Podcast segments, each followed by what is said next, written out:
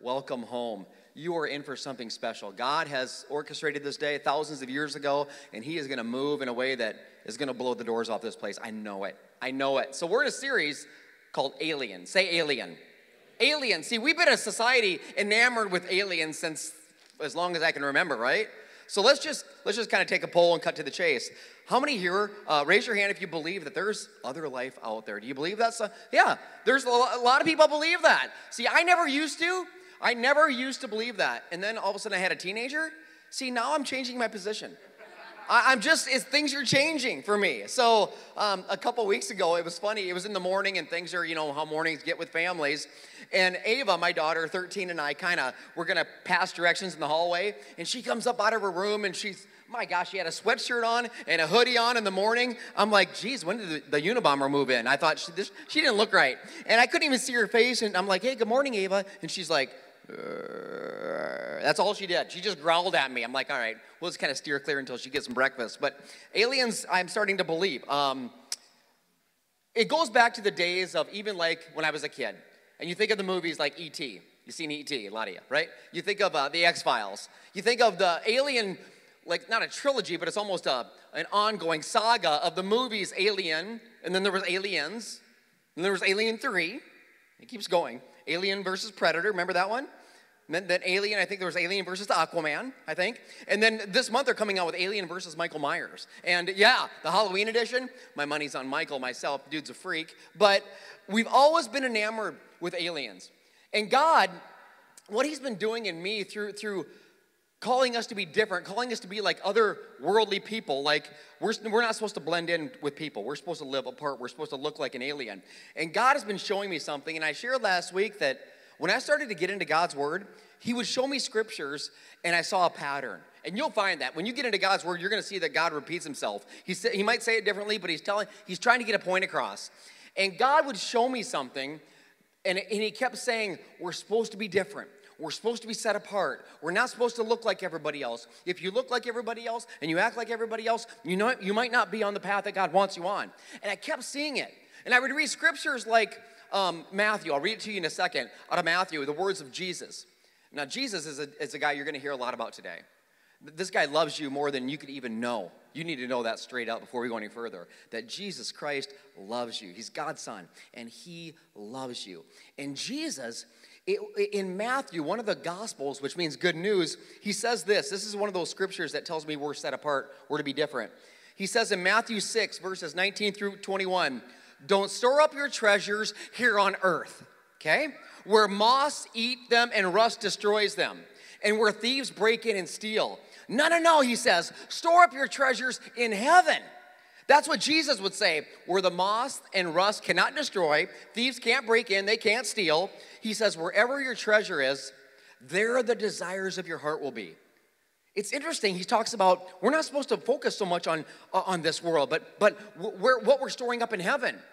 And then he's made a profound statement at the end where our treasure is, our heart, our heart always follows our treasure. And you know where this is really evident to me? One time, my wife Jody and I, it was the first time we ever went to Vegas. Anybody here been to Vegas? Party in Vegas? What happens in Vegas?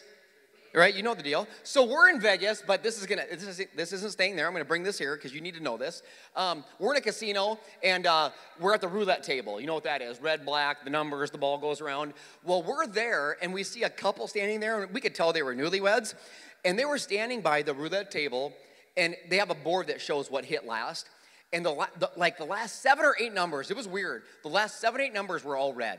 So you know black is due to hit. It's just got to. And I watched this guy from across the table grab his wallet, cash, and take out hundreds of dollars, hundred dollar bills, multiple, and threw it down on black. Well, they spun the wheel, red.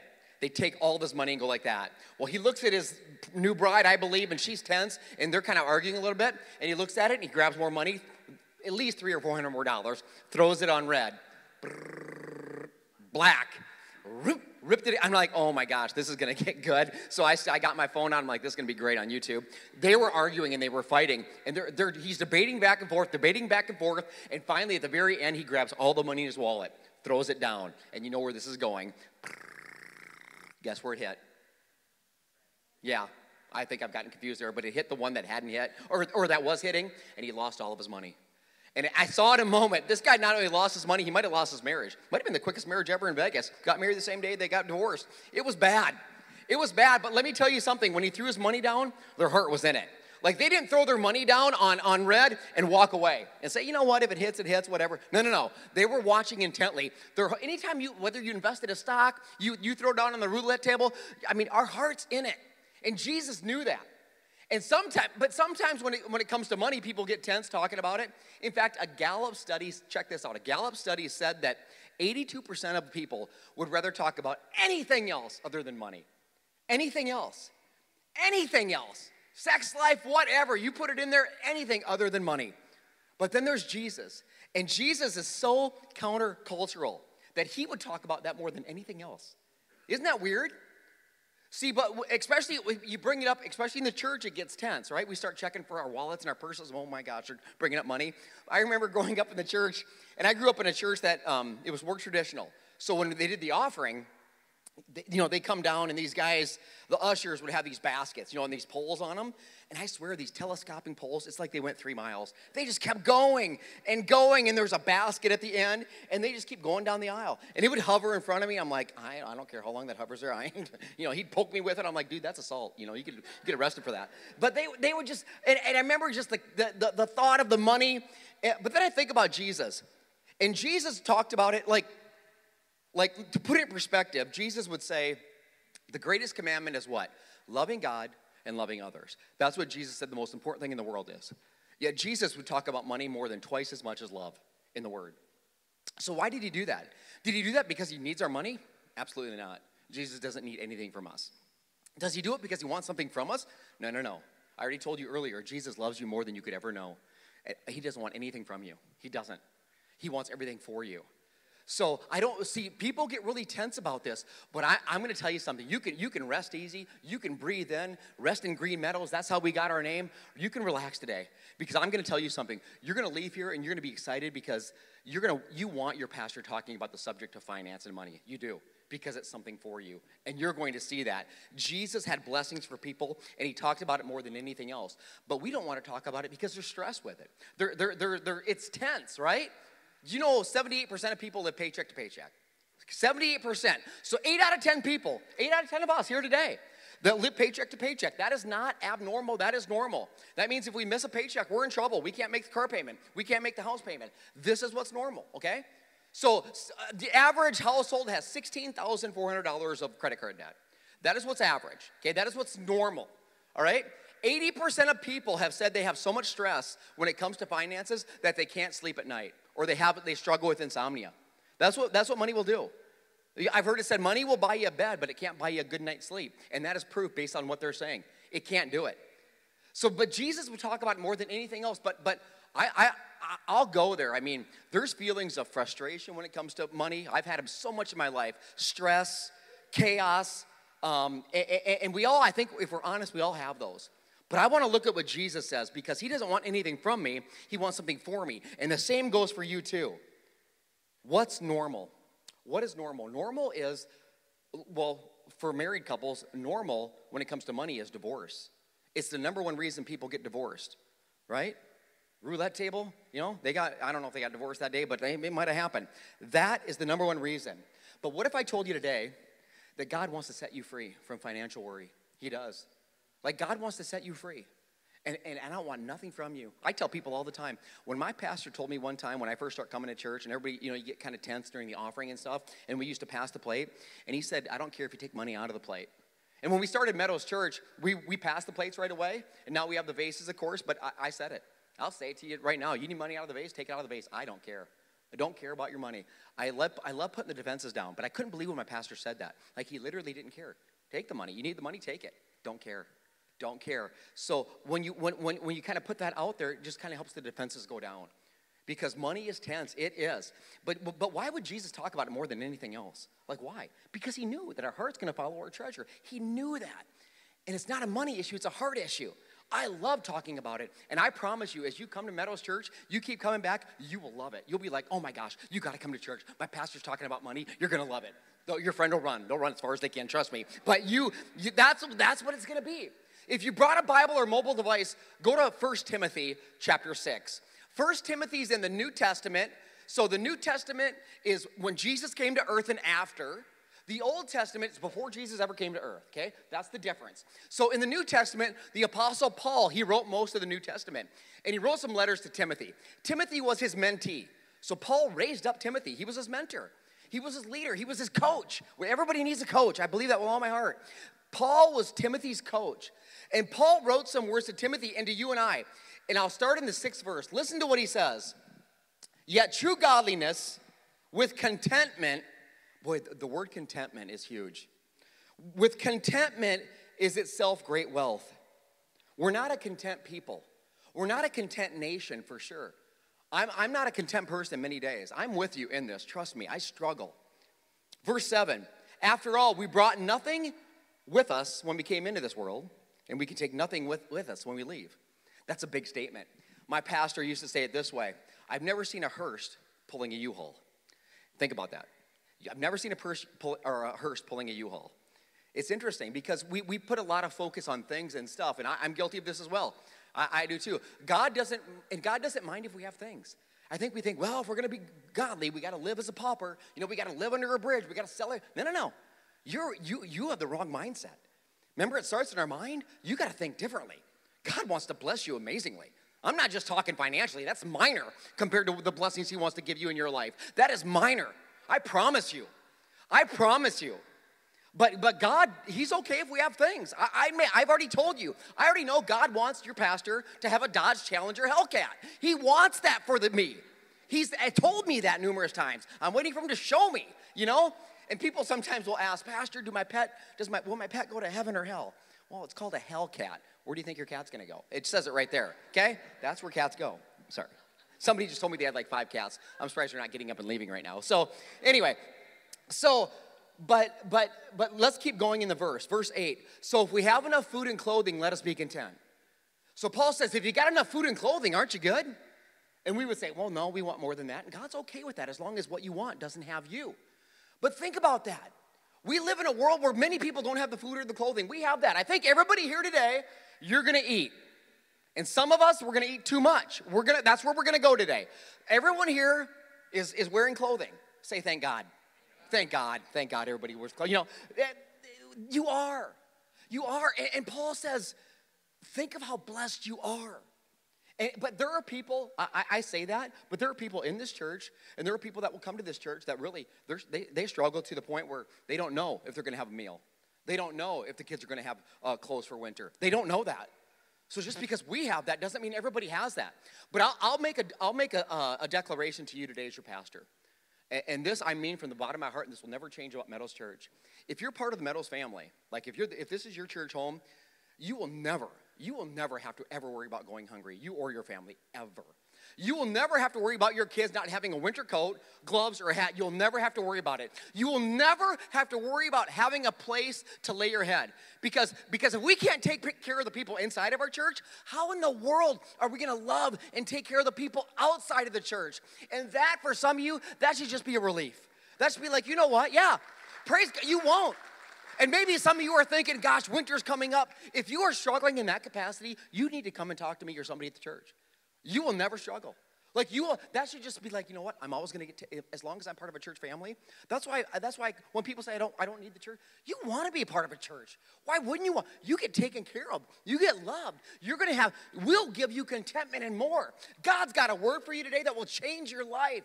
But if you're part of this church family, you will never have to worry about those things ever. And I've told families that when they call me and they struggle. Pastor, we can't pay our rent. Pastor, we can't make our car payment. And we walk them through that. We go through a budget. We don't just put a band aid on it, but we walk them through it so they can learn how to put those um, guardrails in place to get there. But their kids will never, they'll never go hungry, ever. Ever. That will never happen in this church. It never will. Let's keep going. But people who long to be rich fall into temptation. They're trapped by foolish and harmful desires. Now, listen to these descriptions that plunge them into ruin and destruction. People who long to be rich. It's not a problem to want to be successful. It's not a problem to want to make more money. I have no problem with that. I want to make more money. I hope you do too. But the problem is when we long to be rich just so we can have more for ourselves, this is the issue. Listen to what, the, and the next statement is, is huge. Verse 10 For money is the root of all kinds of evil. Is that what it said? No. Money's not evil. Money's not good nor bad. Money's a tool. We talked about social media last week. Social media is not good nor bad.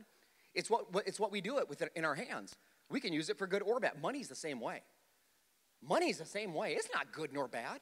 It depends on what our heart is, what we want to do with it.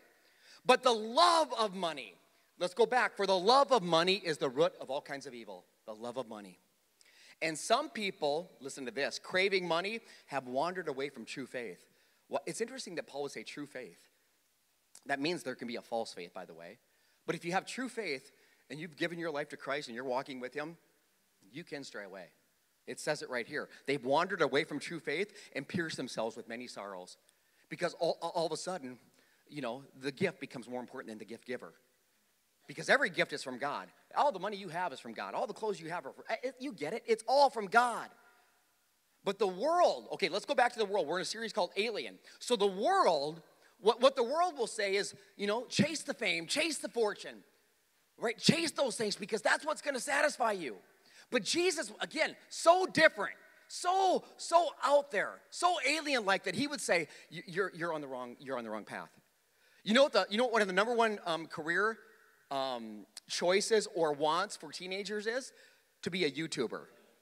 Now, now, some of you are looking at me confused, like you think that's a winter sport. It's not, okay? Hey, you want to go YouTubing? No, it's not a winter sport. So, um, it's actually going online and trying to become viral and make some money. My daughter told me this, but I said, Ava, are you going to provide something of value? And she's like, Well, I don't know. I just want to, you know, I just want to go viral. But why? Why? Always ask yourself why behind the decisions you're making. My gosh, the why is crucial. Well, just because I don't care what everybody else is doing. That's a wrong answer. Run from that. Do the opposite, I tell her.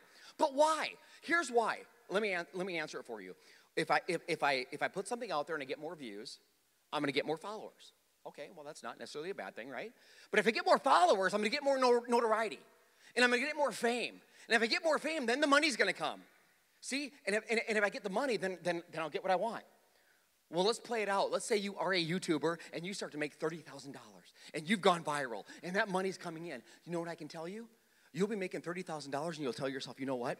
Once I get to 50,000, then I can get what I want. Then I'll be happy. Then I can get the car. Then I can pay off the debt. Then we can do this. But do you know what's so, so weird about the carrot that you're chasing? You get to 50,000, guess what? You're gonna say, once I get to 75,000, then, then the kids and I can go on the vacation. Then we can uh, get the car that we want. Then this. This is the lie. The lie is that more money equals more happiness. Okay? Again, money's not evil. It's not bad. I tell you, I pray to God every day, God, if you want to bless me with a million bucks right now, in the name of Jesus, be so. I want it. I want it. It's not bad. That's not bad. It's what you want. It's your heart. It is your heart. But more money doesn't equal more. This is what the world will tell you more money, more satisfaction. This is a lie. I, I, and you know why I can tell you that? Because I don't care how much money you have in the bank, I don't care how many toys are in the garage, you will never be satisfied. And you know why I can tell you that? Because you were not created to be satisfied by stuff. You weren't. You weren't created to be satisfied by stuff. You were created to be satisfied by a Savior named Jesus. He is your rock, He is your fortress, He is your salvation, and you can only be met your needs through Him. That's it. Nobody else. Nobody else. I promise you, I've chased it. Some days I still chase it. I love to act like I got it all together. I don't have it all together, but I'm desperately seeking the one who does.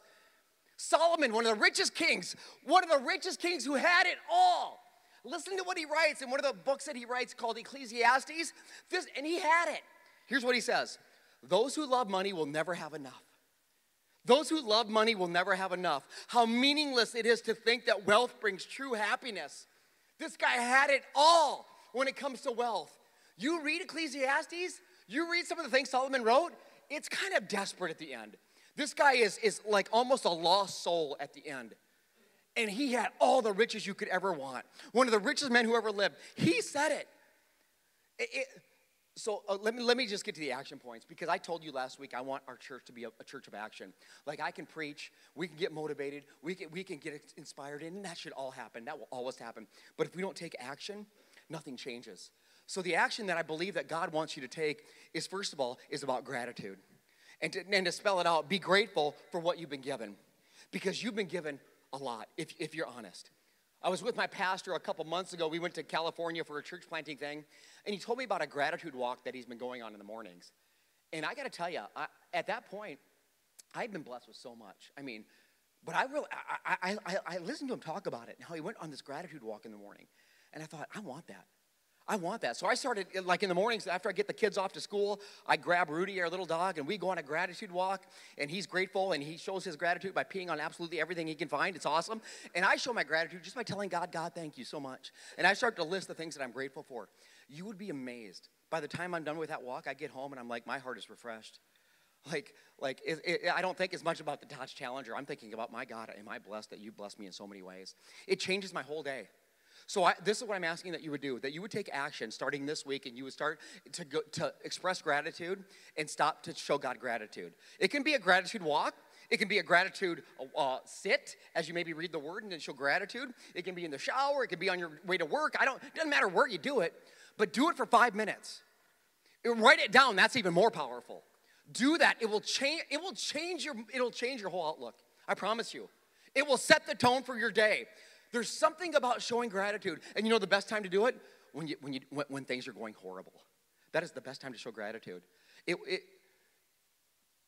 a shift happens in your mind. We live in a world that, gratitude, we live in a world of entitlement, okay? That's the world that we live in. That's normal. But you know what can happen at the same time? Entitlement and gratitude can't happen at the same time. It's impossible. If you're expressing gratitude, you do not, you will not have a sense of entitlement. But we're supposed to be against the world, right? Aliens living in a world, acting differently, living differently, talking differently, walking differently. This is what God says show gratitude. The world is not full of gratitude. Jesus wants you to be because it will change you. Do you know what? I'll, I'll share a story that blew me away. The, the, I, I, I, only pray I can get to this level of gratitude someday. But, the, but then again, I pray I never have to go through what the couple went through. As I was part of a funeral back in Sioux Falls before I moved here, uh, uh, a family that lost a child, a five year old daughter. And I can't imagine, I always tell you this, I can't imagine. And if you've ever gone through something like that, man, I pray for you. God loves you. Um, he's got a plan for you. But, but I do empathize with you because I can't think of much worse things to go through in the world. So this family's walking through this, and they've got these feelings, and they're normal. I mean, they're ticked. Man, they're mad. They're mad at God. They're mad at the situation.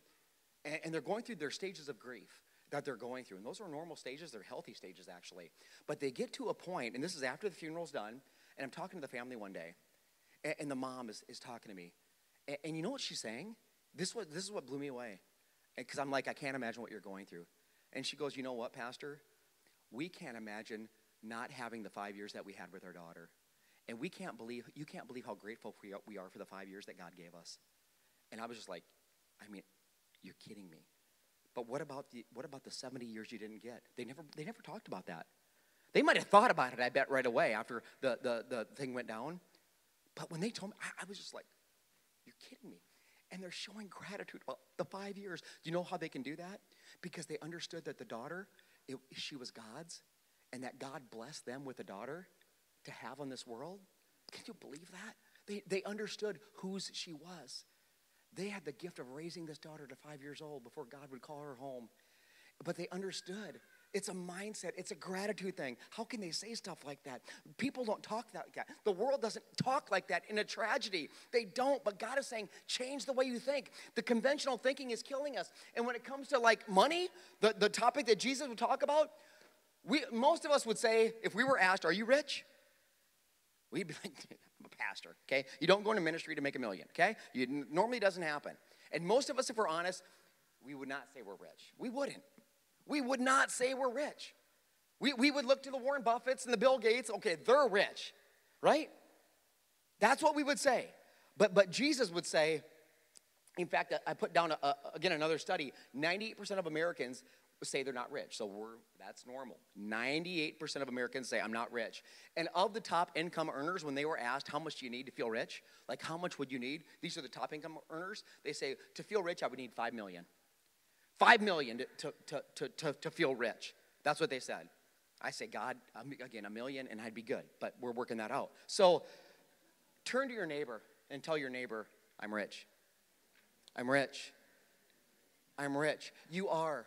And, and some of you are thinking, oh, here's the, here's the guilt trip. Here's when the pastor is going to talk about how rich I am compared to the people in the third world countries and the starving kids and blah, blah. It's no guilt trip. I already told you I don't want nothing from you besides you just doing whatever God told you to do. It's a fact check. And what the facts say is this if you earn 37 grand a year or more, you're in the top 4% wage earners in the world. Top 4%. God doesn't just look at America. God didn't create America, He created the world. Half the world lives in poverty. 4%. You make 45 grand, you're in the top 1% in the world of wage earners. Top 1%. And you might be thinking, well, Pastor, I don't make 37 grand, I make 30 grand or 25 grand. You're still rich. I'm, I, we, we, we have to stop comparing ourselves to our neighbors or to the Kardashians or whatever else we're comparing ourselves to because that's not reality. Reality is the world. But I'll tell you this as I share those stats with you, again, I'll empathize with you and anybody that's going through a financial hardship right now because I get it. Some of you, I already know the families, you're going through medical struggles with you and your kids, and the medical bills are mounting. I empathize with you because that's hard. So you don't feel rich, do you? You don't feel rich at all. You're like, Pastor, you can tell me I'm rich, but I don't really care what you say. All I know is the bills that I'm looking at, and the mortgage that I, can, that I can't afford, and the bills that I can't pay, right? The single mom that works a low paying job for you, and the child support that you're not getting, I empathize with that. That's hard. For the college kid working two jobs, you've had to like resuscitate your car like to life five times this year. I mean, that's hard, right?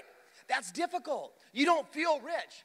But yet, think about it if we're honest with ourselves, even in all those situations, for the most of us, we'll go back home and we can sit in front of a, a, a, a HD with a remote in one hand and an iPhone in the other, the iPhone with unlimited texting and data, right?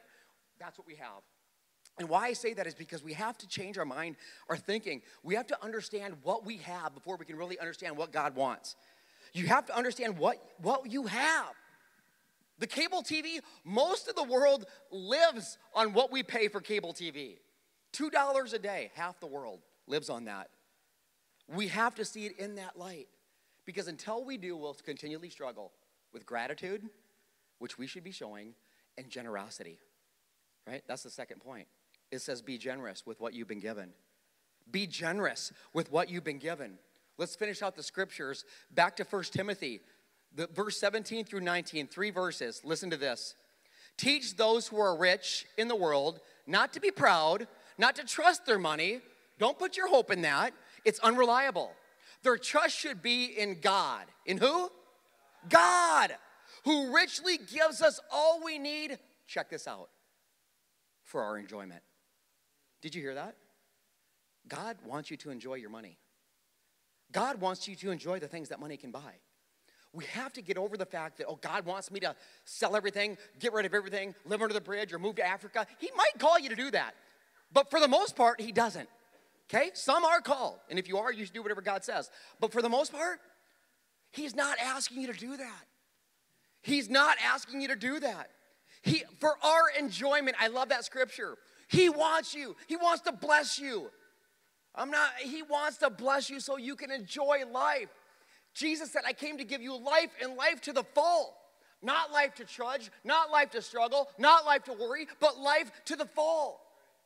See, he's okay if you have the Dodge Challenger, unless your pastor doesn't have it. Then you're supposed to give it to your pastor. You know all this, it's in the Bible. You get it? Holy cow, I don't have to tell you all that. Verse 18 Tell them to use their money to do good. You've been blessed with money? Use it to do good. They should be rich in good works and generous. There's the word, say generous. Generous to those in need. Always be ready to share with others. By doing this, you'll be storing up your treasure. Wow, that sounds familiar, doesn't it? By doing this, you'll be storing up your treasure and a good foundation for the future, which isn't this world, by the way. Experience true life storing up your treasures storing up your treasure. Part of the problem with me when i wasn't when i wasn't generous with people and i'm i'm still not where i need to be i'll just be honest with you but i'm getting there i'm trying. And my issue was i wasn't managing my money well and maybe you're there. I'll tell you it's not so much a money issue but more of a lifestyle issue for me or at least that's how it was. I just wasn't living smart. And i think a lot of people can relate. A proverbs it says in 2120 check this out the wise have wealth and luxury the wise. Wise people have wealth and luxury. Wealth is not a bad thing. I, I, I would love wealthiness. How do you describe that? You, you know, you can decide that. Luxury, this is not a bad thing. Wise people have that. Not rich, but wise people. But fools spend the money on whatever they get, right? It- It's the instant gratification. And that's how the world will get you. That's how advertisers will get you, is spending your money. Did you know last year, Americans paid 7 billion, that's with a B, billion in ATM fees. In ATM fees. That's it's only two bucks here, it's five bucks here. Yeah, it adds up. Last year, and that's last year, we spent $65 billion trying to win the lottery. Billion! Trying to win the lottery. Your ch- we're in a series called Alien. Your chances are better to get abducted by an alien than win the lottery. They are. You you in fact, your odds of winning the lottery, 1 in 195 million. But yet, you know what? I played the lottery. Before I got into ministry, I worked in the corporate world, and you know what? You, you some of you, you've been here. You, everybody throws in their two dollars in the pool. Somebody goes and gets the lottery tickets. Dude, I that was the most important part of my day. I'm, I'm like, I'm not missing that pool. I'm not missing that because the moment you miss it, what's going to happen? They're going to win the lottery, and you're stuck at work and they're partying, right? In Cabo, right? Yeah, Cabo. That I'm not gonna let. That, there was days I would call in for, sick for work. I would still drive there and meet the lottery guy at noon. Like, here's my two bucks. You think we're doing drugs, drug deals out there? That came later. But you know, I'm just saying. You know what I mean? Uh, we've been there. But but think about what God is telling us. 65 billion. And you know who the number one demographic is playing the lottery? It's the people that have the least. Did you know that? The people that don't have the money to do it. That's who plays it because they're thinking, this is my only chance. This is my only hope to ever make it in the world. American dream, yeah, right. My American dream is the Powerball. That's my only hope to be happy. And I'm telling you, it's that's so that's so different from God's plan. God says you don't have to hit the lottery to be happy. You just need to surrender your life to me, and I'll show you happiness. I'll show you holiness. I'll show you abundance. I'll show you a new life. I'll show you that in your life the best is truly yet to come. That's what Jesus says to you. That's what He wants for you. Man, the problem, and we're very me centered. I'm guilty of this. Gosh, but listen to me. I wrote this down. When we keep our focus on ourselves and we spend more than we earn, or even we spend all we earn, we miss out on the blessing of giving it away. God created us to be generous. God created you to be a giver. You might say, Well, I just don't have a generous heart. You do. You may not acknowledge that or know it, but you do. Well, I'm just not a giver. Yeah, you are. I already know you are. I love you. I know you are. God's a giver. He created you in His image. He's a giver. For God so loved the world that He gave. All He does is give. All Jesus did on the earth, give, give, give. He gave his time. He gave his power. He gave his resources. He gave his love. He gave his wisdom. He gave and gave and gave. And you're a giver. Don't ever forget that. You may not be living that out right now, but you're a giver. John Wesley said this Make all you can, so you can save all you can, so you can give all you can. That's what Wesley said. I wrote down, you know, the title of the message. You see it in your notes if you got the notes. If you don't have those, the title is uh, Give to Live. It was going to be Live to Give. I'm like, well, we're supposed to, we should live to give. And God's like, you got it, you got it wrong. You, you need to give in order to live. Like, you can't live life. You will never live out your life unless you're giving. And I'm not just talking financially, that's a big piece of it because that's what we look at, and that's what Jesus was speaking more than anything else. But I am telling you, you are a giver. You are created to give. You have to give if you're going to live. But how do we do it? It's interesting. John D. Rockefeller, uh, the, the, the only billionaire in his time, 53 years old, he was the only billionaire. Do you know what he was doing? Dying at 53 years old because of his wealth. He was eating crackers, drinking milk, and that was it. And he was so worried and stressed about his money that he was literally wasting away. And all of a sudden, something radically changed in Ro- Rockefeller's life. And he started to give radically what he had. Guess what else changed radically? His health. He, he lived to be 98 years old. How did that happen? He, he, he started to become a giver. This is, this is what will happen in our life. But the world, again, it's a tough mindset because the world says you got to get. If I'm going to live, if I'm going to eat, if I'm going to be living the life that God wants me to live, I need to get more, I need more, I need more, I need more. And God says, no, no, no, no. You need to give, you need to give, you need to give. It's so different. Winston Churchill, we make a living by what we get, but we make a life by what we give. I love that quote. It's an alien mindset, church. It's a challenging topic. Having gratitude for all you have and be generous with what you've been given, that's not the way the world lives, but it's the way that God wants you to live. And I want to show you how. I want to show you how, because at the end of the day, listen to me, it's not a money problem. I told you that. It's, it's a lifestyle problem. And even if you want me to dig a little bit deeper and be honest with you, it's not even, it, it, it is a lifestyle problem, but it's a spiritual problem. See, you can invest in Wall Street all day long and you can have a 401k, and I recommend having a 401k. I recommend those things. But by the way, retirement's never even talked about in the Bible. That's something that we made. Again, the world did that. I don't think about retirement. I'm gonna, I'm gonna do what I call to do until day calls, God calls me home. But retirement is something we made up. I'm just telling you, it's a spiritual thing. It's not about your wallet. It's not about your purse. It's about your heart. And I'll be vulnerable because uh, I've committed to God that that's what I would be. Finances was the last thing I ever gave to God. Even when I was going to the church and I was saved, it was the last thing. And then and the pastor would preach these messages, you know, similar to this and showing me scriptures and stuff. But I'm convinced of this. I wasn't giving because number one, I, I told myself I couldn't afford it. My gosh. Uh, uh, the, so the Bible says tithe, give 10% back to God. I remember go, going home and doing the math on 10%. I about flopped on the floor like a fish for a half hour. I'm like, there's no way that's ever going to happen. 10 per, are you kidding me? Right? You, I don't have to ask net or gross. I can't, I can't afford either one, right? I couldn't do it. There's no way. And plus, I didn't understand. But, but God opened my eyes to this. And this is why I hope you're going to be excited as we preach what Jesus preached and what we talk about what Jesus talked about. God, I'm more blessed and I have more than I've ever had in my life, and I've never given more away. God's math makes no sense to me. I don't even understand it. I, I, to this day, I don't get it other, other than what Scripture tells me. I don't get it. I don't get it. But I need to tell you what God says. I need to show you what His Word says. I also need to share with you facts. Like Christians, people that call themselves followers of Jesus, you know what they give? Less than 2%. Okay? Back to God through the church. That's 2%. That's what they give. I gave less than that, I think. I'm just to be honest. I don't even think I gave 2%. But this would mean that 98% of what I had, say I was giving to, 98% of what I had, I kept for myself. Like I kept for the world, you could say. Jesus said, store up your treasures in heaven. Okay, there's 1.5% for heaven, but you know, 98.5% I'm to leave on the earth. That's what I was doing. Just got to be honest with you. I've just got to be honest. It's, it's normal is to keep what we have because we think if I have more, I have more. Jesus says the more you give, the more you have. It's a weird deal. And I'm not just saying this. Scripture's, scripture backs this up. I want to show you a scripture.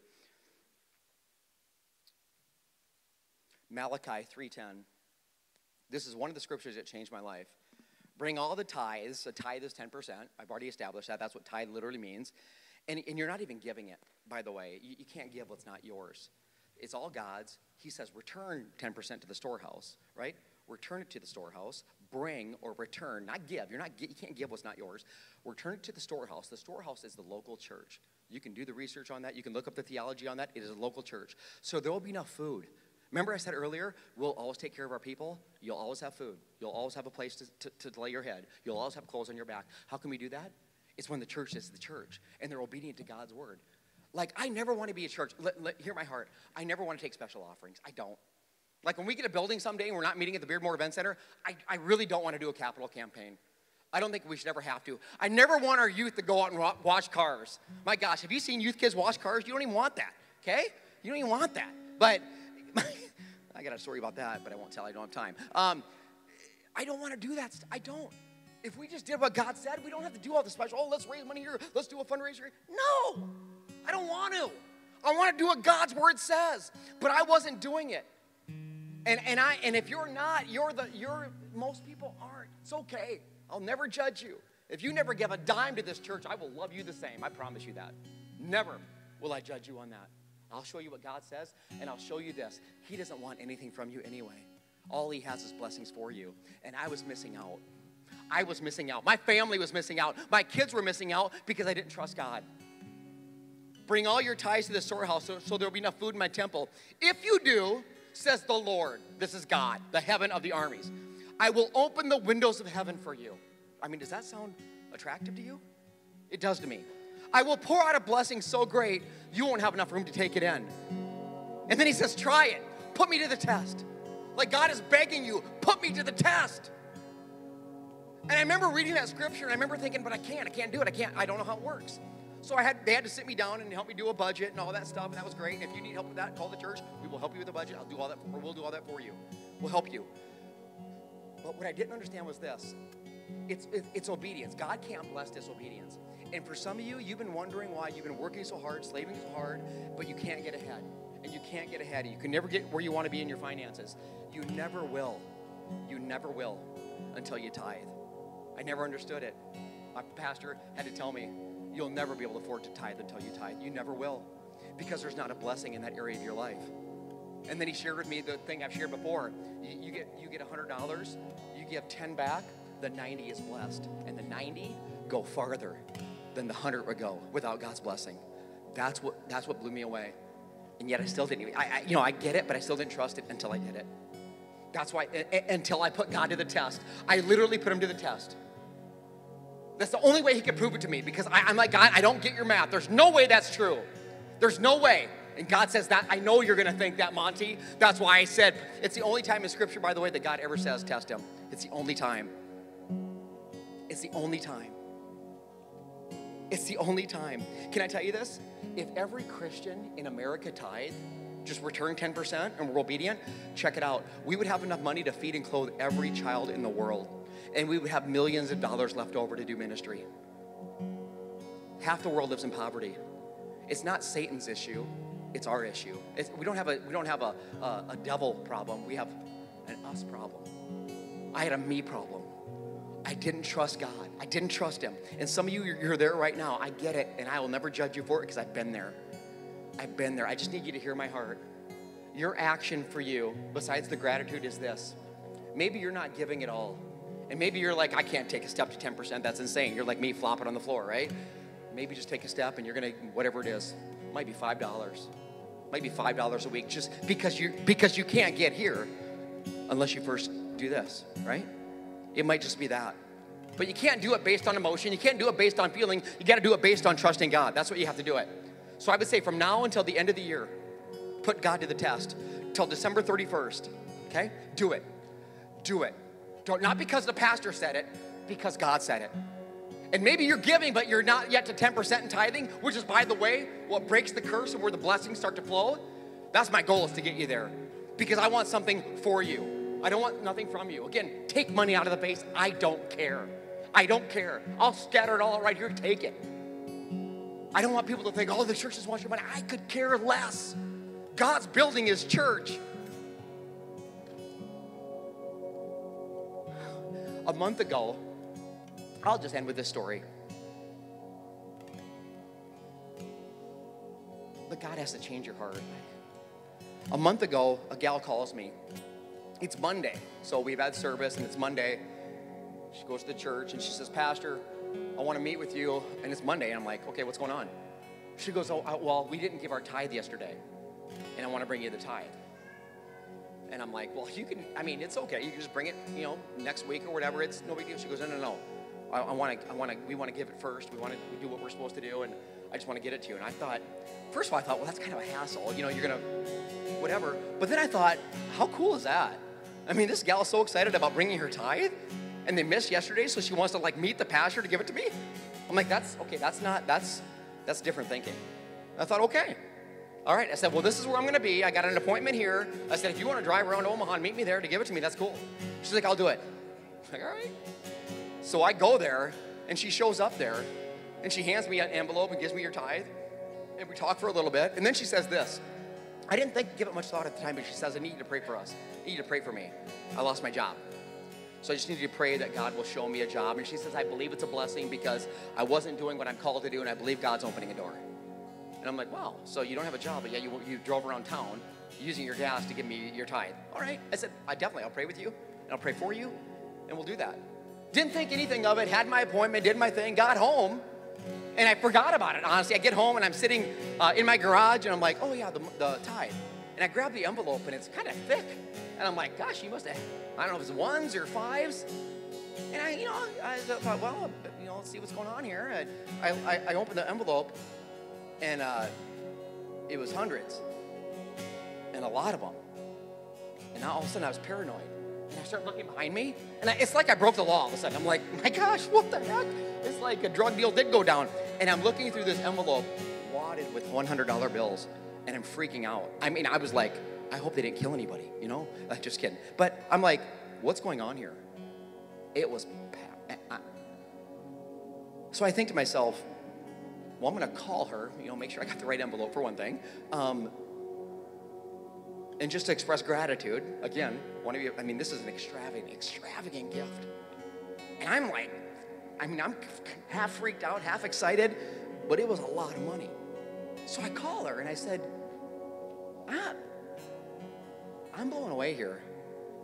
I said, I just see what you gave, and this is what's going on. And I, I said, you don't have to tell me anything, but she's like, no, no, no. She goes, it's okay. She goes, well, we just, we, uh, we had a, a piece of land and we sold it. So that's, you know, we wanted to give you the tithe off that. And, and I'm like, I can't. I, in, in a, a church plant, I mean, this is, it was a lot of money. And then, then God brought me back to what she said earlier, and it really hit me. I don't have a job. I lost my job. Pray for me.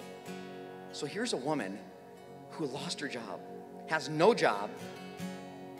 They don't, and they're a family just like most of us, okay? It's not, they're not living high on the hog. That's why I was like, wow. And I'm sitting in my car looking at this, and I'm like, and I immediately smiled and I said, God has her heart. God has her heart. There's no other way you can do something like that. There's no other way that happens unless God has your heart. Could have easily said, you know what, we're going to tithe off the income, but that's a sale, that's something separate, and we need it because I don't have a job. It's so easy to justify all that. She's driving around the city begging me to take it. That's what I want for you. And if you and if you still think that it's about me wanting something from you, you're missing it. I love you. I want blessings for your life, but God can't bless what we don't say, what we don't do in His Word. And I think of gratitude, and the gratitude she had. I just talked to her this weekend, still doesn't have a job, still full of blessings, still full of, oh my gosh, God's doing something. I've got applications out here and here and here. I don't know what God's doing. And she's still got this demeanor and this glow about her that only God can give. So think about that for a second. Think about how, don't you wish, I, I, I'm learning. I mean, the church continually teaches me about generosity and about obedience. My gosh. I want that. I want more of that. I want you to have more of that. Don't you wish it was that? Think about for a second this. If you're a follower of Jesus, think about the gift that you've been given through Jesus Christ. I think about where my life was and where it is today. I cannot help but beat down the doors of the church. Giving the tithe is the first thing I do. It's joyful now, but it wasn't always the case. Okay? But you'll get there. I believe you will. You'll get there. Just take a step. Take a step of action. Take a step of trust. Let us help you if we can. We'll do whatever we can to walk you in that journey. But if you're a follower of Jesus, think about this for a second. The extravagant gift you've been given through Christ. Do you know what he says to you? I offer you mercy. I offer you grace. I offer you forgiveness. I offer you salvation. Think of the gift from your Father. You, you want to know what's not normal? Here's what's not normal. A man named Jesus came down, lived a life, and never did anything wrong. Like he was perfect. Well, we killed him. We crucified him on a cross. That's not normal. Here's what else isn't normal. Jesus would say, basically hanging on a cross, you know what I'm gonna do now? I'm gonna give you credit for everything I did right in this world. I give you credit. And by the way, I'm gonna take the blame for everything that you did wrong. See, this is the good news of Jesus. This is what he offers. And I'm telling you, it's better than any Powerball. It's better than any jackpot. It's better than any fame. And it's better than any fortune. The good news of Jesus Christ is that he gave it all up for you so that you might live for him. Give to live. It's a, it, I, I got to stop saying it's a challenging topic. It's an exciting topic. It's not just finances. He wants to bless your life. The most blessed people I know give the most. You know that? It's biblical. I'm going to ask you to close your eyes. Let me pray. Father, I want to thank you so much for your word and your truth. You are such a good God. You are a gift giver. But God, if we're honest, a lot of us, we put the gifts before you. And that's a natural human sinful thing that we do as sinners, God. But today I'm asking that you do something different. I'm asking for me and everybody in our church that you'll give us courage and give us power and give us the fortitude to take a step of action when it comes to gratitude, to take, uh, take a step of action when it comes to giving and generosity, God, and trust you with the results. And God, I'm gonna say this We just talked about the gifts that are we get through your son Jesus, and there's a lot of them. But yet I know there's people in this place, God, that they don't know Jesus. They don't have a relationship with Jesus. And this is how we're saved. The Bible says anyone who calls on the name of the Lord will be saved. God, I'm praying that for those that have strayed from you, or maybe they've never known you and they've never surrendered you to you, God, I pray that today they will surrender their lives. They will pray with us. We will celebrate with them and we will give you all the glory because we know, God, that in you the best is yet to come. In Jesus' name I pray. And everybody says,